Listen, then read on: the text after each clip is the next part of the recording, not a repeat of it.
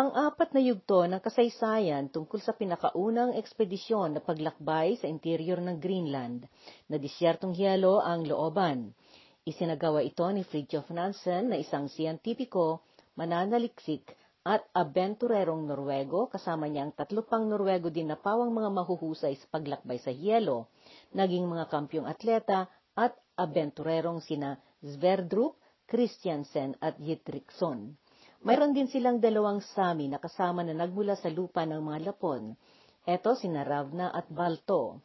Sa nakaraan, nangyari na nailihis at napalayo sila sa nakatagdang lugar na pag-uumpisahan nila ng pagtawid sa silangang tagiliran ng Greenland. Natangay sila ng naanod na yelo palayo, kung kaya ilang linggo na kinailangan nilang labanan ang mga pagsubok ng panahon habang sila'y nahilang mapalagi sa yelo.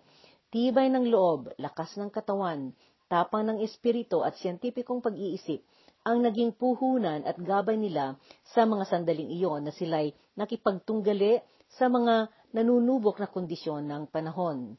Ilang linggo silang naglakbay sa tubig, nalula ng kanilang dalawang bangka upang mapapunta sila sa takdang na orihinal na pakay nila. Sa kanilang paglakbay, nakasalubong sila ng mga tribong Inuit at nakipagpalitan sila ng mga gamit. Subalit hindi sila nagtagal sa mga nadaanan nila dahil naghahabol sila ng tiyempo. Ang probisyon nila ay naitakda para sa bilang ng panahon at kailangang matapos nila ang ekspedisyon bago ito maubos. Hindi masukat ang kanilang mga hirap at pagod sa paglalakbay sa dagat bago sila nakarating sa bahagi ng takdang na siyang pinagumpisahan nila ng kanilang pagtawid sa interior na disyertong hiyelo nakayanan nilang pinagwagian ang mga pagsubok sa kanila sa tubig.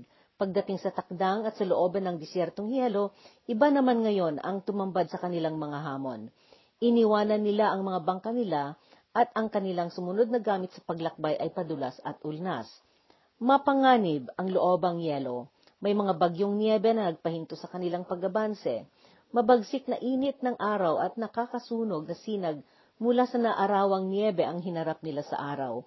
Dagsa ang mga bitak-bitak na yelo at malalaking siwang sa kanilang ginaanan. Kahalili nito ang malambot at madulas na ibabaw ng niebe.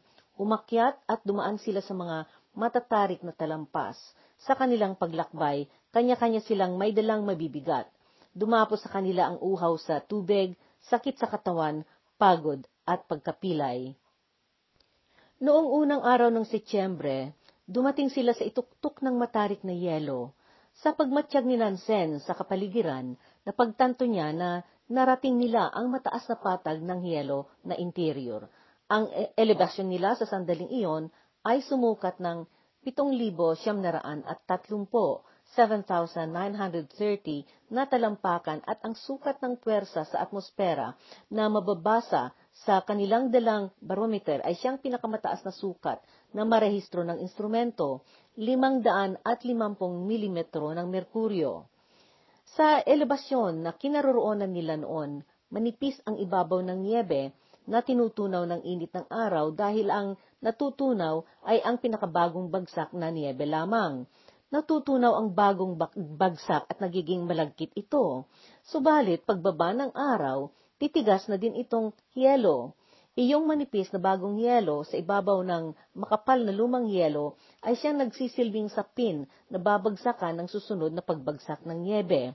Pagdating ng araw, ganun na naman din ang mangyayari. Matutunaw ang manipis na bagong bagsak na niebe at maninigas sa gabi para maging sapin sa susunod na babagsak na niebe.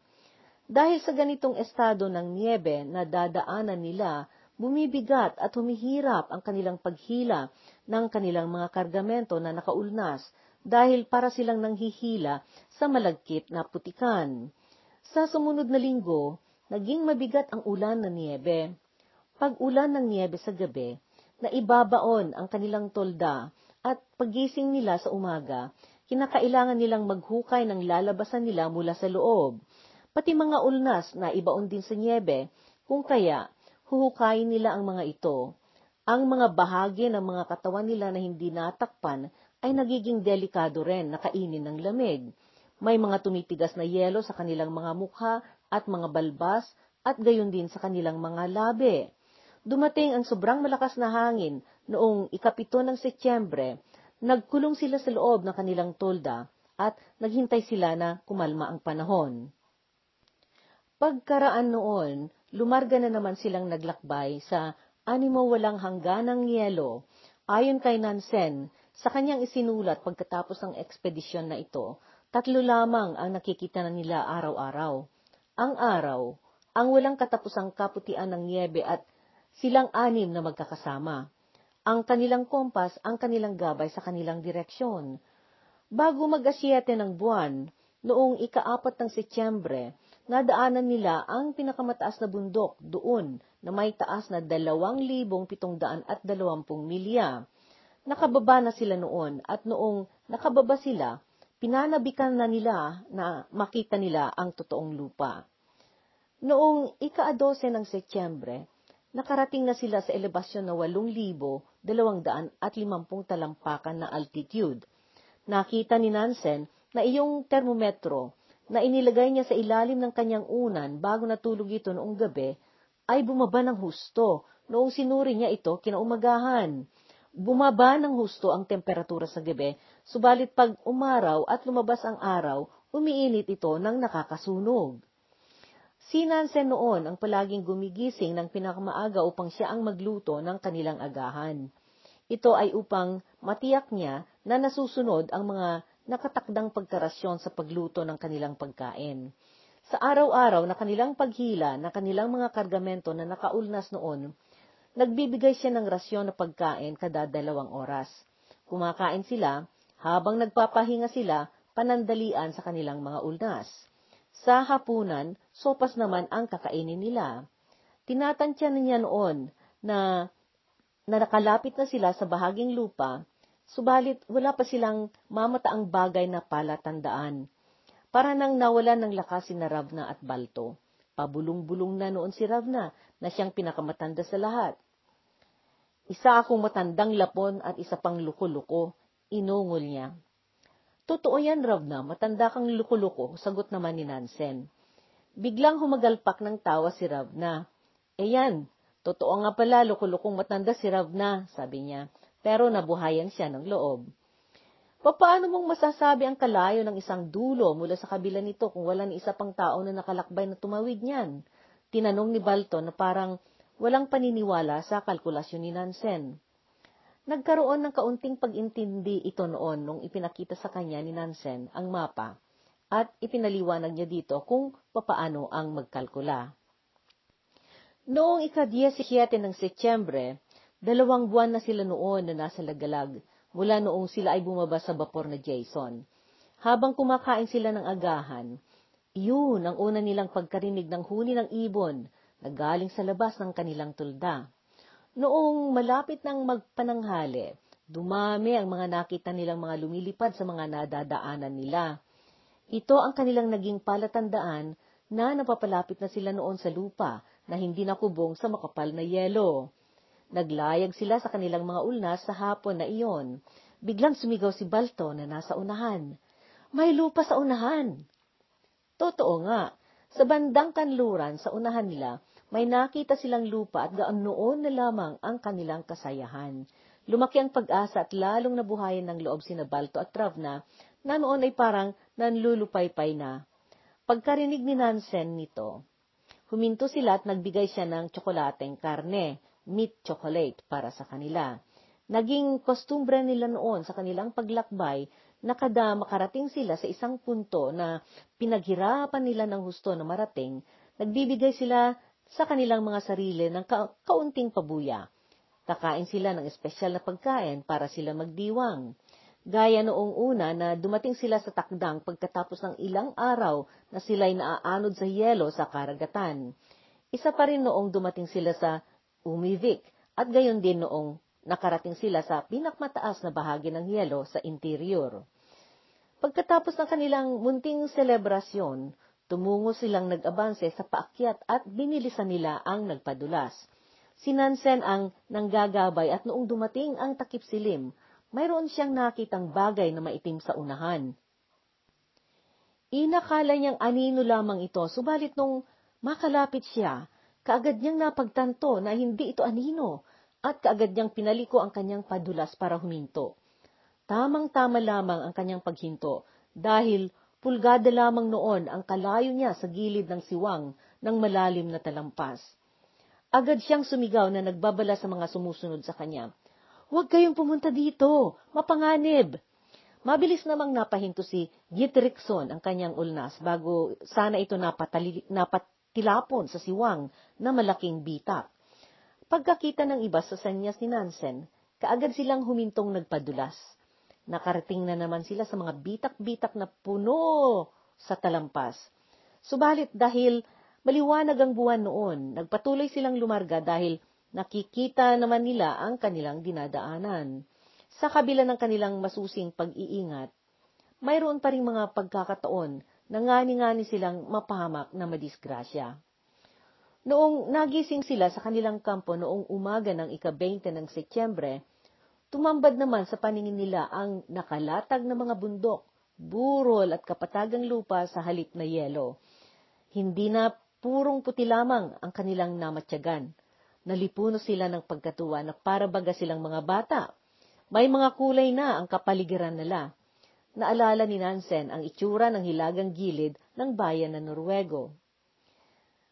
May dumapong bagong buhos ng niebe na nakalatag sa ibabaw ng bundok at kumislap na kulay itim ang mga fjord sa paanan ng kinaroroonan nila. Naisip niya na hindi madali ang naghihintay na pag-abanse nila. Subalit pinagbigyan nila ang mga sarili nilang mag-agahan ng mainam.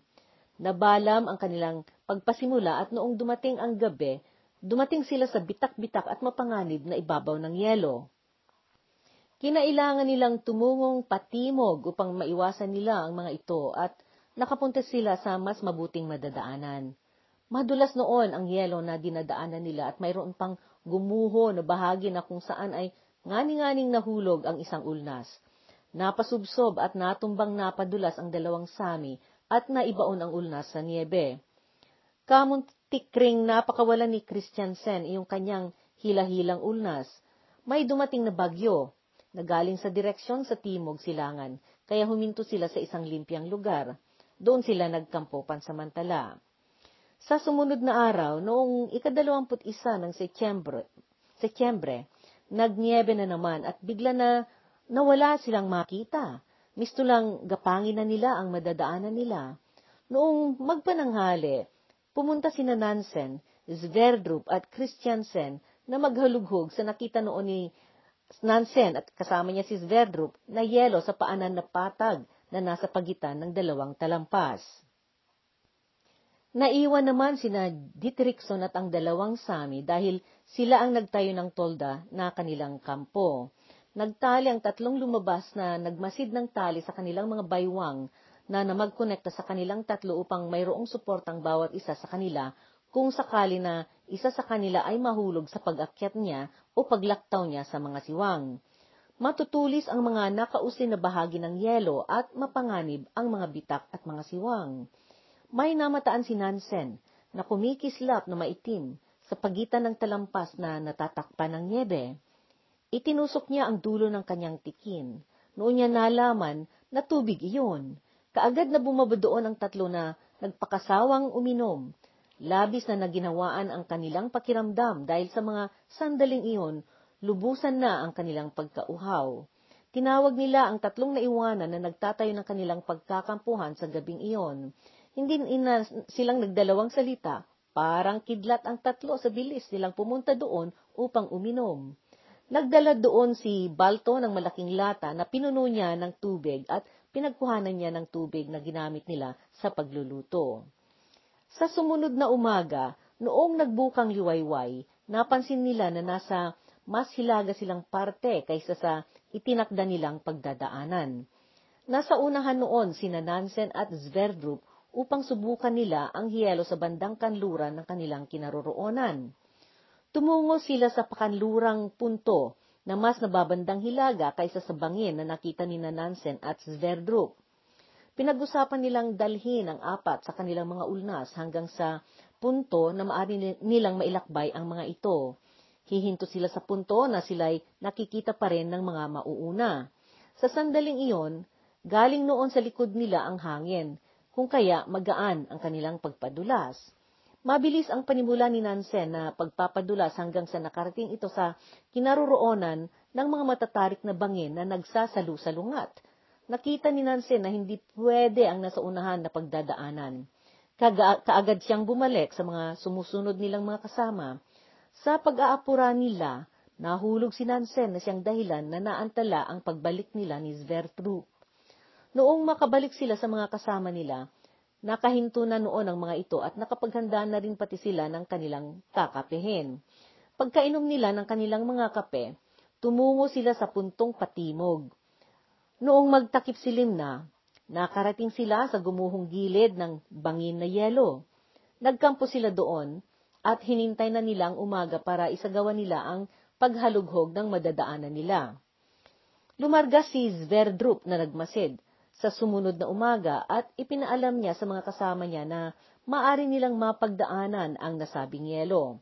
May mga bahagi noon ang yelong ito na kinailangan nilang isa-isahing iniakyat at itinawid ang mga ulnas sa bangin. Sa ibabaw ng tumigas ng tubig ng dagat, dumaan sila sa makitid na siwang sa pagitan ng mga matarik na tagiliran ng yelong talampas. Mayroon silang nadaan ng napakakitid na bitak na may tubig na hanggang ibaba ng binte ang kalalim. Pero sa kinahapunan, nalagpasan na nila ang pinakamasalimuot na bahagi ng yelong iyon. Mayroon silang narating na moraine uh, na naipon ng mga bato at buhaghag na lupa. Mula sa puntong iyon, bumaba sila sa hilaga na tagiliran ng moraine papunta sa lupa. Tuloy-tuloy silang tumawid hanggang sa nakarating sila sa puntong na mataan na nila ang Gadseb Fjord. Huminto sila doon sa pwestong iyon at itinayo nila ang pansamantalang kampo nila noon. Kinaumagahan ng petsa 24 ng Setyembre, lumarga sila ng maaga dahil ipinasya nila na dapat makarating sila sa lupa sa araw na iyon. Nakarating si Nansen sa matarik na dalisdis at sa ibaba ng kinaroroonan nila, tumambad sa paningin niya ang aninaw ng lupa. Napansin niya ang bumagsak na yelo sa lupa na nagtapos sa lawa na ang ibabaw ng tubig ay yelo. Inalis na nila ang mga nakakabit na krampon sa kanilang mga kasuutan sa paa na gamit-gamit nila sa mga nakaraang araw. Napagtanto nila na nakatawid na sila talaga. Nasa likuran na nila ang disyertong yelo ng interior. Naisagawa na nila itong pakay nilang paglakbay sa laon ng apat na isang araw. Sa unahan nila, tumambad ang mga patag sa pagitan ng bundok na lupa. Nawala ang kanilang agam-agam at tuwang-tuwa silang nakaramdam ng yelo at bato na naapakan nila at hindi niebe. Ang pinakamalapit na fjord sa kanila sa mga sandaling iyon ay ang Ameralik Fjord at tumagos itong papasok sa kanlurang punto ng Gadthab. Kinailangan nilang pumasok paloob sa pinakaloobang dulo ng fjord. Sa gayon, Ibinukod nilang inihiwalay ang mga mas importante nilang mga kakailanganin at dinala ang kinaya nilang bitbitin. Inayos nila ang kanilang mga iiwanang mga bagay at tinakpan nila ito ng trapal. Babalikan nila ang mga ito at kokolektahin nila later on, sabi nila. Noong ikadalawamput-anim ng Setyembre, nakarating na sila sa gilid ng takdang na masukal at puno ng makakapal na tubo ng mga puno at iba-ibang ligaw na halaman. Pinagpasya nilang gumawa ng bangka na gagamitin ni Nansen at Sverdrup para makarating sa puok ng mga tao. Nanguha sila ng dalawang mahahabang kawayan na siyang pinagumpisahan nila ng formang katawan nito. Idinagdag nila ang mga dulo at ito ang mga ginawang pinakili, pinakakilya. At para sa pinakatadyang, Nangahoy sila ng kahoy na nababanat at nababaluktot at kumuha sila ng matitibay na sanga ng willow na puno. Nagawa nila ng paraanan, nagkaroon ito ng forma. Inilatag nilang itinahi ang layag na ginamit nilang banig at ginawang pinangkatawan sa bangka. Nagsukat ang bangka nila ng mahigit sa walong talampakan ang haba at mahigit sa apat na talampakan ang lapad. Dalawang talampakan ang kalalim nito. Misto lang pabilog ang naging nguso nito. Kakatwa ang itsura ng bangka, subalit matibay ito at makakapagsilbi nilang gamitin. Kaya lamang, dalawa ang nakakapagkasya dito. Napagkasyahan na sina napagpasyahan na sina Nansen at Sverdrup ang maglalakbay papuntang Gadtheb. Gumawa sila ng apat na sagwan at nagtali sila ng sanga ng puno malatiki o libas sa dulo ng apat na kawayan na sagwan. Ginawan nila ng patibay ang gitna ng kanilang bangkang nagmisto lang na baliktad na bahay ng pagong. Ginawan nila ng dalawang braso sa gitna at pinarisan nila ito ng dalawang manipis na kawayan na pinagdikit nila. Pagkatapos, ikinarga nila dito ang mga damit nila, rifle, amunisyon, baon na pagkain at pangitaas na bahagi ng lutuan nilang banga. Naglakbay at naglayag ang dalawang manlalakbay ng ilang araw. Dumaan sila sa di mabilang pa rin na pahirap ng kapaligiran, putikan, lupa, buhangin at tubig. Sa pangatlong araw, mayroon silang nasulyapang dalampasigan na may mga bahay-bahay ng mga Eskimo. Napansin din sila ng mga katutubong nakatira doon at nagsilabasan sila sa kanilang mga tahanan. Nag-ingayan ang mga ito na nagtipon-tipon na nakatingin sa kanila. Nagsagwan sina Nansen at Sverdrup palapit sa takdang. Hindi naman nangimi ang mga ito at tinulungan nila ang dalawang estranghero na bumaba sa takdang. Nakarating na sila sa takdang na pakay nilang kanlurang gilid ng Greenland. May dumating na lalaking Ulandes na sumalubong at bumati sa kanila. Ingles bang salita ninyo? Ingles ba kayo? Tinanong ng dumating na sumalubong. Sumagot si Nansen sa Norwego. Hindi, Norwego kami. Pwede kong tanungin kung anong pangalan mo, tinanong ng Olandes na lalaki. Nansen ang ngalan ko, kagagaling lang namin sa interior, sagot naman ni Nansen. Ah, pagbigyan mo akong bumati sa iyo sa iyong pagkakamit ng iyong pagkadoktor, sabi ng lalaki. Nagulantang si Nansen sa isinagot ng lalaki at sa pagkakatwa ng tanong na yon. Kamuntikan siyang humagalpak ng tawa. Natawang nahiwagaan siya. Sa isip niya, sa lahat ng masabi sa kanya, ito pang pagkadoktor na nakamtan niya na bago sila lumarga sa ekspedisyon ang nasambit, samantalang ang bagay na ito ang pinakamalayo sa isip niya sa mga panahon na iyon. Kakatwa kay Nansen ang komentaryo dahil ang naisagawa nilang pangyayari nakatatapos lamang ay hindi lamang mas malaki ang katuturan nito, kundi ito pa ang siyang may kaugnayan kung bakit sila naroroon. Isa pa, kay layo nitong lugar na ito mula sa Kristaniya upang may mag-interes na taga rito sa kanyang pag-aaral sa akademya. Ang focus ng atensyon ni Nansen sa laon ng panahong dumaan mula lumuwas sila para sa ekspedisyon ay ang manatiling buhay habang umaabanse sila at ipagwagi nila ng buo ang pakay nila. Ipinakilala ng lalaki ang sarili niya na siya si Gustav Baumann siya ay taga Copenhagen sa Dinamarca at siya ang nanunungkulan bilang volunteer o pangalawang superintendente, superintendente ng pook na Gadseb. Nalaman nila na ang Gadseb ay kabila, kabila, sa kabilang ibayo ng kanilang pinagbabaang pook. Napagbabaan nilang takdang ay tinatawag na Naihenhut. Isa ito sa mga mangilan-ilang misyon ng simbahang Moravia na denominasyon ng protestante sa timog na bahagi ng, bahagi ng Gadtheb. Itinayo ito ng mga Aliman na misyonero. Nagtanong si Nansen tungkol sa biyahe ng bapor. Kinailangan niyang magparating ng komunikasyon sa mga angkop na taong makausap at maipamalita niya ang maluwalhating pagkakatapos ng kanilang misyon. Sinabi ni Gustav na iyong huling biyahe ng bapor sa taong iyon ay dalawang buwan nang nakakaalis papuntang Copenhagen.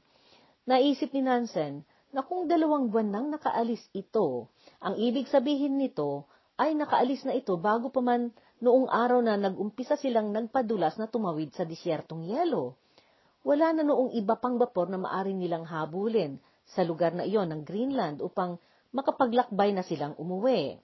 Ang huling bapor na galing sa kanlurang Greenland ay nasa lugar na Ivigtut, Tatlong daang milya o mga limang daang kilometro ang kalayo ng Ivigtut mula sa Gadtheb. Nakatakda itong lumuwas mula noon doon sa kalagitnaan ng Oktobre kung wala sil- walang posibilidad na mahabol ng grupo nila ito. Sa buong panahon ng kanilang paglakbay, iyong kanilang masidhing pagnais na makarating kaagad upang makapagpahinga sila sa barko ang siyang palaging nang uudyok sa kanilang pagmamadaling makatapos sa kanilang pagtawid. Subalit wala na talaga silang posi- posibilidad na makahabol pa dito. Nabiguman ang damdamin ni Nansen Higit na nakaligalig sa kanya na kapag walang maiparating na balita sa kanilang mga pamilya, ay mangyaring baka mag-akalang mga ito na sila'y namatay na. Tinanggap at inasikaso sila ng mga misyonero. Sinalubong at ipinagdiwang sila sa Gadseb. Iwinagaywa, iwinawagayway nila ang mga watawat ng Dinamarka para sa kanila. At gaya ng karaniwang ugali ng mga tiga roon, na pagpaparangal sa mga ginagalang nilang mga bisita, nagpaputok sila ng kanyo ng ilang beses. Magdadalawang buwan silang naglagalag sa lupalop na wala sa kabihasnan kung kaya gayon na lamang ang ginhawang naramdaman ni Nansen at Sverdrup noong nagkaroon sila ng pagkakataon na maligo, nag-ayos ng sarili at nagpalit ng kanilang mga kasuutan. May dumating na namang bagyo na galing sa timog at naantala ang pagkakadala ng ipinadalang baon at tabako ni Nansen sa mga kasama nila na naiwan at naghihintay pa sa kanila sa Ameral Ameralik Fjord. Walang pumayag sa mga Eskimo noon na nagsagwa na pupunta sa Ameralik Fjord dahil sa masamang panahon. Kinailangan nilang maghintay ng pagkalma ng panahon. Nakahanap naman sila ng pumayag na mabayaran na nagbangka upang maghatid ng mensahe ni Nansen sa kapitan ng bapor na Fox na nasa Ivigtut. Ito ay yung huling bapor na manggaling sa kanlurang Greenland papuntang Copenhagen sa taong iyon at aalis mula sa Ivigtut sa kalagitnaan ng Oktubre.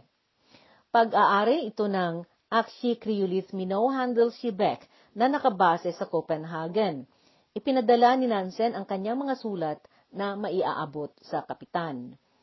Nang ayos naman ang isa sa mga pastor sa puok ng dalawang tao na maipadala ni Nansen na magdala ng baon sa mga kasama nila sa Ameralik Fjord. Gumawa rin siya pati ng sulat na nagsasabing matiwasay silang nakarating sa puok. Isinigurado niyang ipinaalam ang kanyang ginagawang pang-aayos ng mga mapapapunta niyang magdala ng bangka para kuhanin sila kaya nga lamang wala pa siyang makuhang taong magdadala dahil hindi pa tumitila ang masamang panahon. Kinaumagahan ng araw na lumuwas ang mga pinadala ni Nansen na magdala ng mensahe sa Ameralik Fjord, kaagad namang natagpuan ng mga ito ang mga kasama ni Nansen na naghihintay sa Ameralik Fjord. Nalaman ng ibang mga misyonaryo na nasa mga karatig puok ng Godtheb ang tungkol sa naisaganap nilang ekspedisyon at noong nalaman nila na may mga kasama si Nansen at Sverdrup na naiwan at naghihintay sa Ameralik Fjord, Nagpadala ang mga ito ng mga katutubo na nagdala ng mga baon para sa kanila. Binilin pa nila ang mga taong ipinadala nila na samahan nila at asikasuhin nila ang mga ito hanggang sa makarating doon ang bangka na ipapadala na sasakyan nila. Noong ikapito ng Oktubre, bumalik ang mga naunang inutusan ni Nansen na nagdala ng baon sa mga kasama nila. Natanggap niya ang sulat ni Dietrichson na nagpapasalamat sa mga natanggap nilang mga provisyon at nagbalita sa kanila tungkol sa matiwasay nilang pagdating sa pook. Dalawang araw ang dumaan at gumanda ang panahon. Nakahiram ang isang pastor ng isang bangka na nakakakayang bumiyahe para puntahan at kuhanin nito ang mga naghihintay na mga abenturero sa Ameralik Fjord. Dumating ang mga ito sa Gadseb noong ikalabindalawa ng Oktubre. Noong malapit nang magtapos ang buwan, bumalik naman ang mga nautusan ni Nansen na magdala ng kanilang sulat sa kapitan ng Fox na bapor. Sinabi nila ang ipinasabi ng kapitan na hindi na niya sila mahihintay, pero tinanggap niya ang mga sulat na ipinadala ni Nansen papuntang Scandinavia. Iyong sulat ni Nansen na ipinadala niya sa sponsor ng mission niya na si Herr Gamel at iyong sulat ni Sverdrup sa kanyang ama ang nagpasimula ng paglaganap ng balita sa Europa na nagtagumpay si Nansen at kanyang mga kasama na tumawid sa disyertong yelo sa interior ng Greenland. Nanirahan ng grupo sa Gadseb ng ilang buwan at habang sila'y naroon, sinamantala ni Nansen ang pagkakataon na nag-aral at nanaliksik tungkol sa pamumuhay kultura, paniniwala at tradisyon ng mga Eskimo. Pinag-aralan din niya ang kanilang wagas na pamamangka at panghuli ng hayop. Hindi maipagkaila ang pagkagusto at paggalang ni Nansen sa mga ito. Isinulat niya ang kanyang mga obses- obserbasyon at sinabi niya, kamangha-mangha ang pagkawalang mapang-ari sa kanila at ang kagandahan ng kanilang pag-uugali, ang pagkalikas ng kanilang pagsasama-sama at ang wagas ng kanilang pamumuhay na walang inggit at katakawan, at ang pagkakaiba nila sa buhay ay hindi udyok sa kanila na mainggit at maging sakim. Noong ikalabing lima ng Abril, 1889, 1889, dumating sa Gadseb ang barko na Hobi, Hovid Bjornen na galing Dinamarca. Maluwati, maluwalhati silang binati ng kapitan na si Lieutenant Guard. Pinarangalan sila ng pagdiriwang sa loob ng barko. Noong dumating ang araw na kanilang iluluwas na pauwi na sa Scandinavia, masama ang kanilang kalubobang umalis. Isa sa mga naging kaibigan ni Nansen na Eskimo na nagpatira at nag-asikaso sa kanya sa kanyang tahanan ang nagsabi, Ngayong babalik ka na sa napakadakilang mundong iyong pinanggalingan noong dumating ka dito sa amin. Marami kang matutulklasang mababago doon at maaring hindi maglaon ay makakalimutan mo kami. Subalit magpakailanman na hindi ka naming makakalimutan. Noong lumabas na sa fjord papuntang karagatan ang bapor na mag-uwi sa ang mga anim na abenturero sa kanilang bayan, nadaanan nila ang tatlong pinakamagagaling na bangkerong Eskimo na kanilang naging mga kaibigan. Naghintay ang mga ito sa isang pwesto na madadaanan ng barko para makapagsaganap sila ng saludo na huling pamamaalam at paputukin ang kanilang tatlong baril. Samantala, sa barko, sila'y inasikaso ng mabuti at hinirang ng mga na mga kagalang-galang at mahalagang mga panauhin. Lubos ang tuwa at pagkawili ng kapitan na makaalam tungkol sa kanilang ginawang ekspedisyon. Grandeng selebrasyon ang pagsalubong sa kanila sa Copenhagen noong makarating sila doon noong ika-21 ng Mayo, 1889, 1889. Isang linggo na pagdiriwang ang isinaganap na parangal para sa kanila. Noong papasok na sa puerto ng Kristiyaniya ang bapor noong ikatatlumpu ng Mayo, namasdan nila ang mga hilera ng mga bangka at armada ng mga bapor sa puerto na naghihintay sa kanilang naipamalitang pagdating. Puno ng tao ang mga bangka. Sa kanilang kinatatayuan sa bapor na nagmamasid sa mga taong naghihintay sa playa, sinabi ni Dietrichson kay Rabna, Tingnan mo, Ravna, oh, hindi nga ba't nakakatuwa yung nakikitang kadami ng mga sasalubong sa ating mga tao? Oo nga, ang saya, napakasaya. Kung sana naging usan na lang ang mga iyan, sagot naman ni Ravna. Pakahuli, habang nasa Gadseb pa sila noon, isinulat ni Nansen ang manuskrito na kanyang libro na pinamagatan ng Ang Buhay ng Eskimo. Noong pauwi na sila, nagdala siya ng maraming mga sampol na bagay o artifact na katutubo sa Greenland. Sa librong isinulat niya batay sa kanyang pagtira sa Greenland na nakitira sa mga Inuit, idinagdag niya ang iniregalo sa kanyang tula ng isang taga-Greenland na nagngangalang Christian Rosing.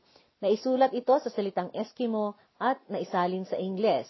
At mula sa Ingles, narito naman ang translasyon niya sa Tagalog. Anim na mga ginoo naglakbay mula Norwego, apat ang Norwego, dalawa ang Tagalapon.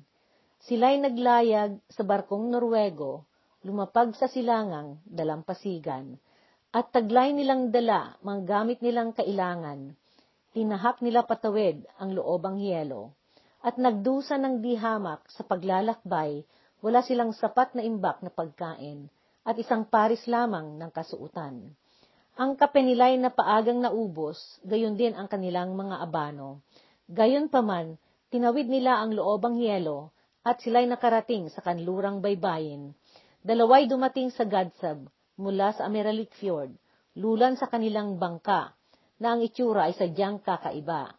Apat sa kanila ang nagpaiwan, balita ay may lapon silang kasama.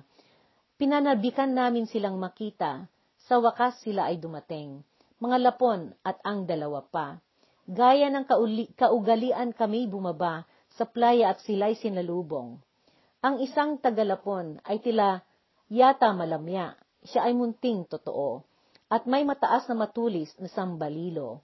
Ang isa na malaking tagalapon, may gorang apat ang sulok, at may kasuutang pantalon sa binte, at magarang manto. Siya ay lubos na mabait at labis na masalita, dahil dito nawili sa kanya ang mga munting tao ng Greenland.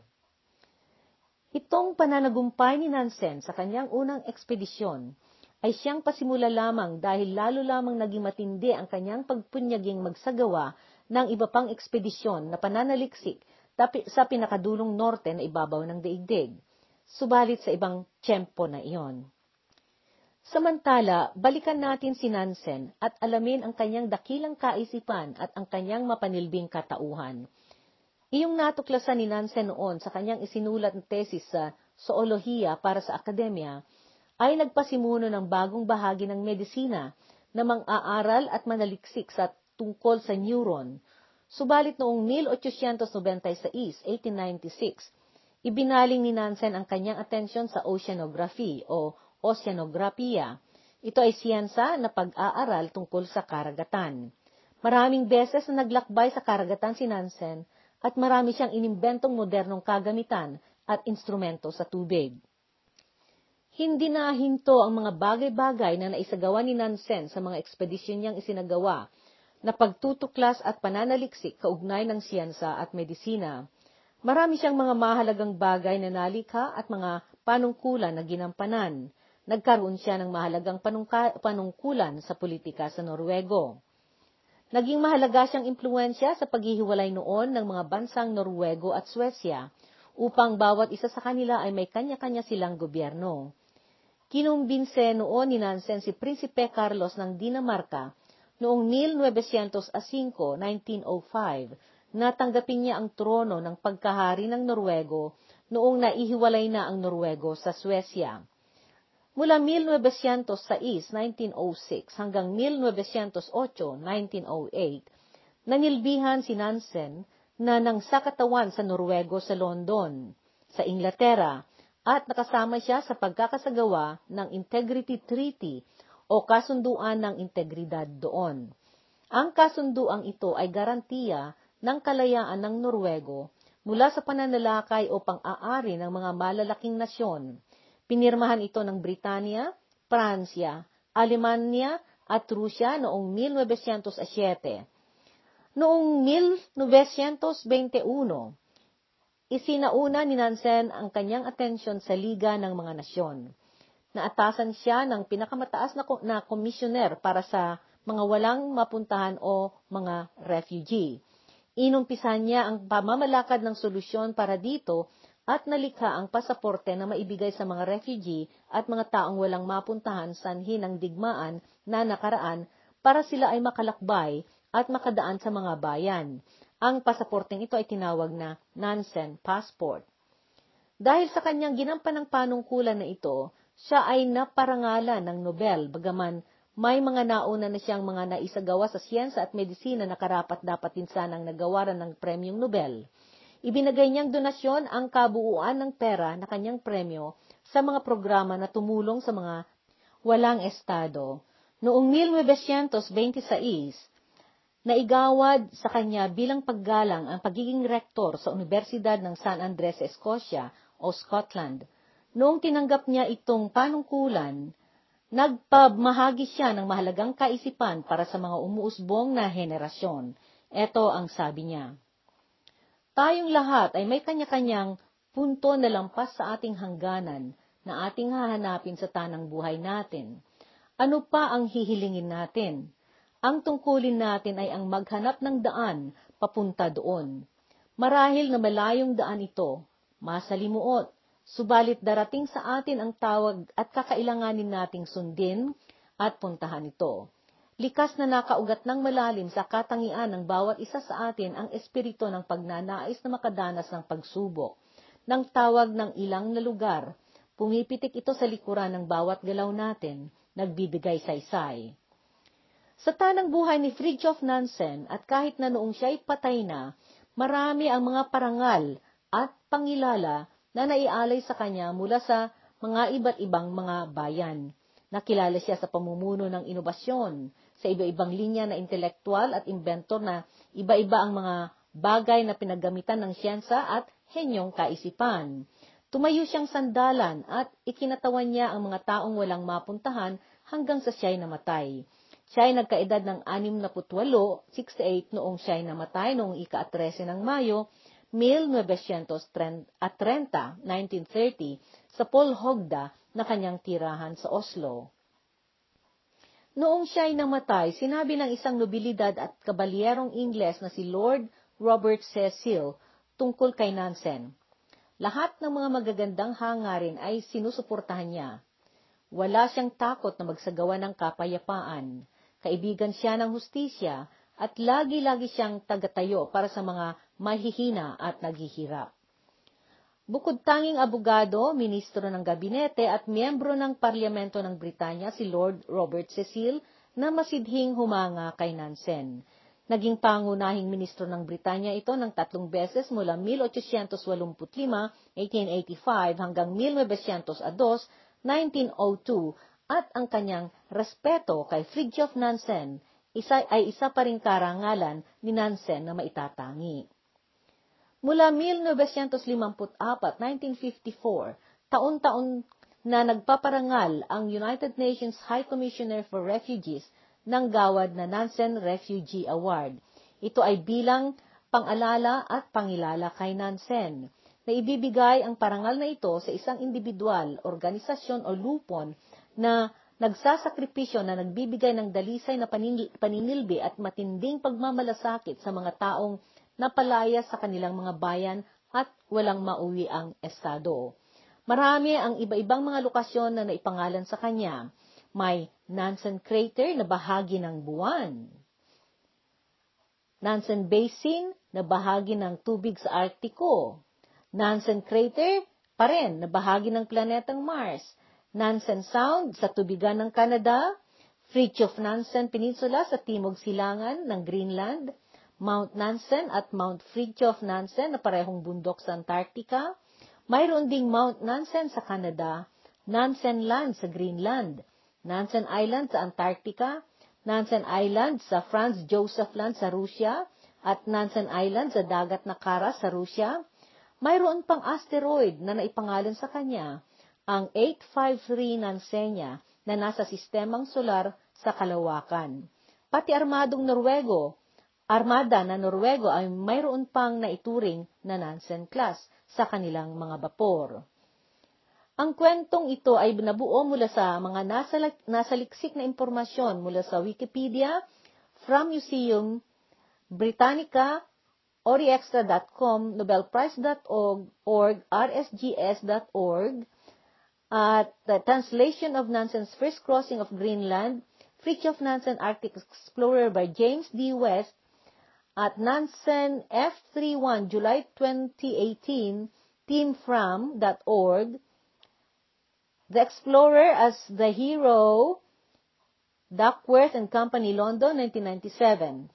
Ang mga impormasyon ay nakolekta mula Agosto 20 hanggang Setyembre 12 at mula Disyembre 1 hanggang 13 ng taon 2021.